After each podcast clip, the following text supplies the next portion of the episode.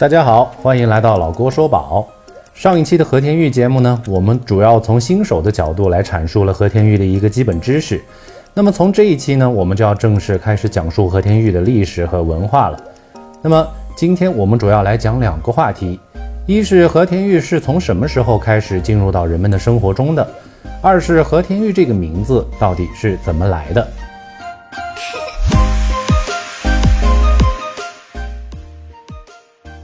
作为一个中国人，从小就学习千字文，大家应该都听过。开篇就是天地玄黄，宇宙洪荒，讲述的是中国传统文化自己的世界观和宇宙观。其中的第六句就有提到金生丽水，玉出昆冈。这一句的意思其实就是介绍中国最重要的两种宝物，黄金和白玉的出处。其中金生丽水指的是黄金产自金沙江，古称丽水，云南的丽江就是因此而得名。而玉出昆冈呢，指的就是白玉产自昆仑山。当然，千字文成书于中国的南北朝时期，距今不过1600年左右，说明不了什么问题。那我们就接着往前看，时间来到公元280年左右的西晋年间，吉县有一个盗墓贼发现了一座古墓。吉县呢，就是现在河南的卫辉市。他盗取了墓内大量的珠宝财物，却对墓中的成捆的竹简没什么兴趣，还点燃了一部分当作火把来照明使用。但随后的盗墓行为惊动了官府，官府对古墓进行了当时力所能及的抢救性保护，并将散落一地的竹简进行了分类的整理，发现这些竹简大约成书于战国时期的一组重要文献，其中的竹书纪年甚至打破了上古时期尧舜禹等明君帝王的形象，被历代朝政视为禁书，几乎全部都失传。但其中的《穆天子传》则被看作是神话故事，于当权者没有什么危害，得以幸免于难。这些发现的所有史料被统称为几种竹书。正是这一部唯一流传下来的《穆天子传》里记载的一些内容提到了白玉，而且随着考古进程得到了逐渐的证实。当然，我们不是讲考古的，只能在这里略提一二。但是在《穆天子传》卷2之中提到过穆天子西游拜会西王母的各种经历和方位，与现在新疆的南疆到昆仑山一带大致是吻合的。书中提到辛卯天子北征，东还乃寻黑水，鬼寺置于群玉之山。这句话的意思就是说，辛卯年穆天子北征胜利之后往东走，顺着黑水一路前行，走了2年之后呢，到了癸巳年抵达了群玉之山。这里的群玉之山很有可能指的就是盛产白玉的昆仑山。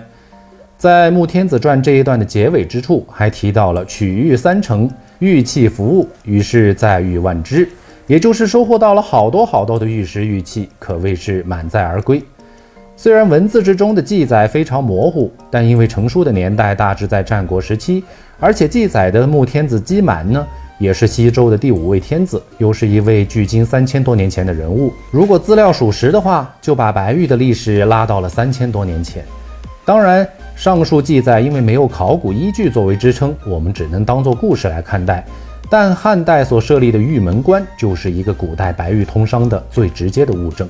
玉门关位于现在的甘肃省敦煌市，为汉武帝所设。之所以取名玉门，就是因为此处是西域向中原进行白玉通商贸易的必经之地。其实设立玉门关的目的肯定就是拦路收费了，从商人手里赚取税费以供国家之用。但此举就间接地说明，不是因为有了玉门关才开始有了玉石的贸易，而是反过来说明，先有了玉石的贸易往来，才有了国家重视设立关卡开始征税的举动。总的来说，我们可以这么来理解，在距今7000多年前的新石器时代，和田玉就已经有了考古实证，但是没有史料记载，因为那个时期还没有文字。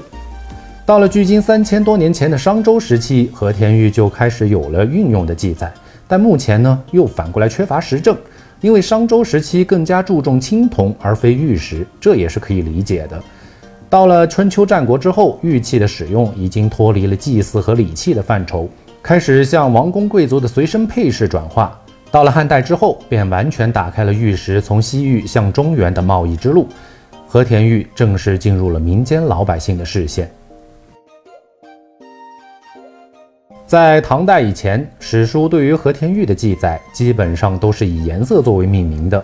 例如《汉书·西域传》中记载，莎车国有铁山出青玉。西汉的文学家东方朔《海内十州》当中也记载说，和田玉是白玉之精。但到了唐代所编撰的《晋书》卷25之中，记载了这么一句话：“贵人、夫人、贵病三夫人配于田玉。”也就是说，在西晋时期的皇族之中，女性就已经很喜爱佩戴一种叫做于田玉的玉佩了。这里的于田玉就是首次对这种来自西域的玉石进行了命名。于田国其实是塔里木盆地南缘的一个古老的城邦。公元前2世纪，大概也就是西汉时代，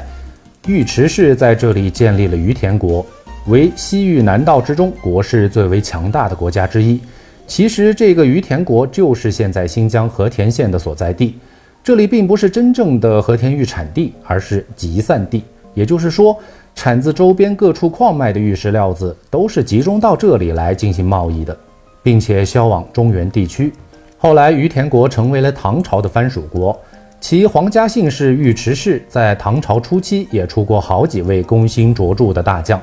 大约在公元900年左右，于田灭国，此地被改称为和田。到清朝乾隆年间设置和田直隶州，于田玉也才正式改名为和田玉。但请大家注意，到那个时候的这个田字都依然还是门里边带一个真字的田，是到了民国时期，和田直隶州正式更名为和田县，这个时候的田字才改成种田的田。由此，我们现在所用的和田玉的名称在民国才算是正式确立了下来。好了，今天我们讲了和田玉早期的历史沿革和名称的真正由来。那么下一期我们就来聊一聊和田玉在古代都被用来做了些什么东西。我是老郭，下期见。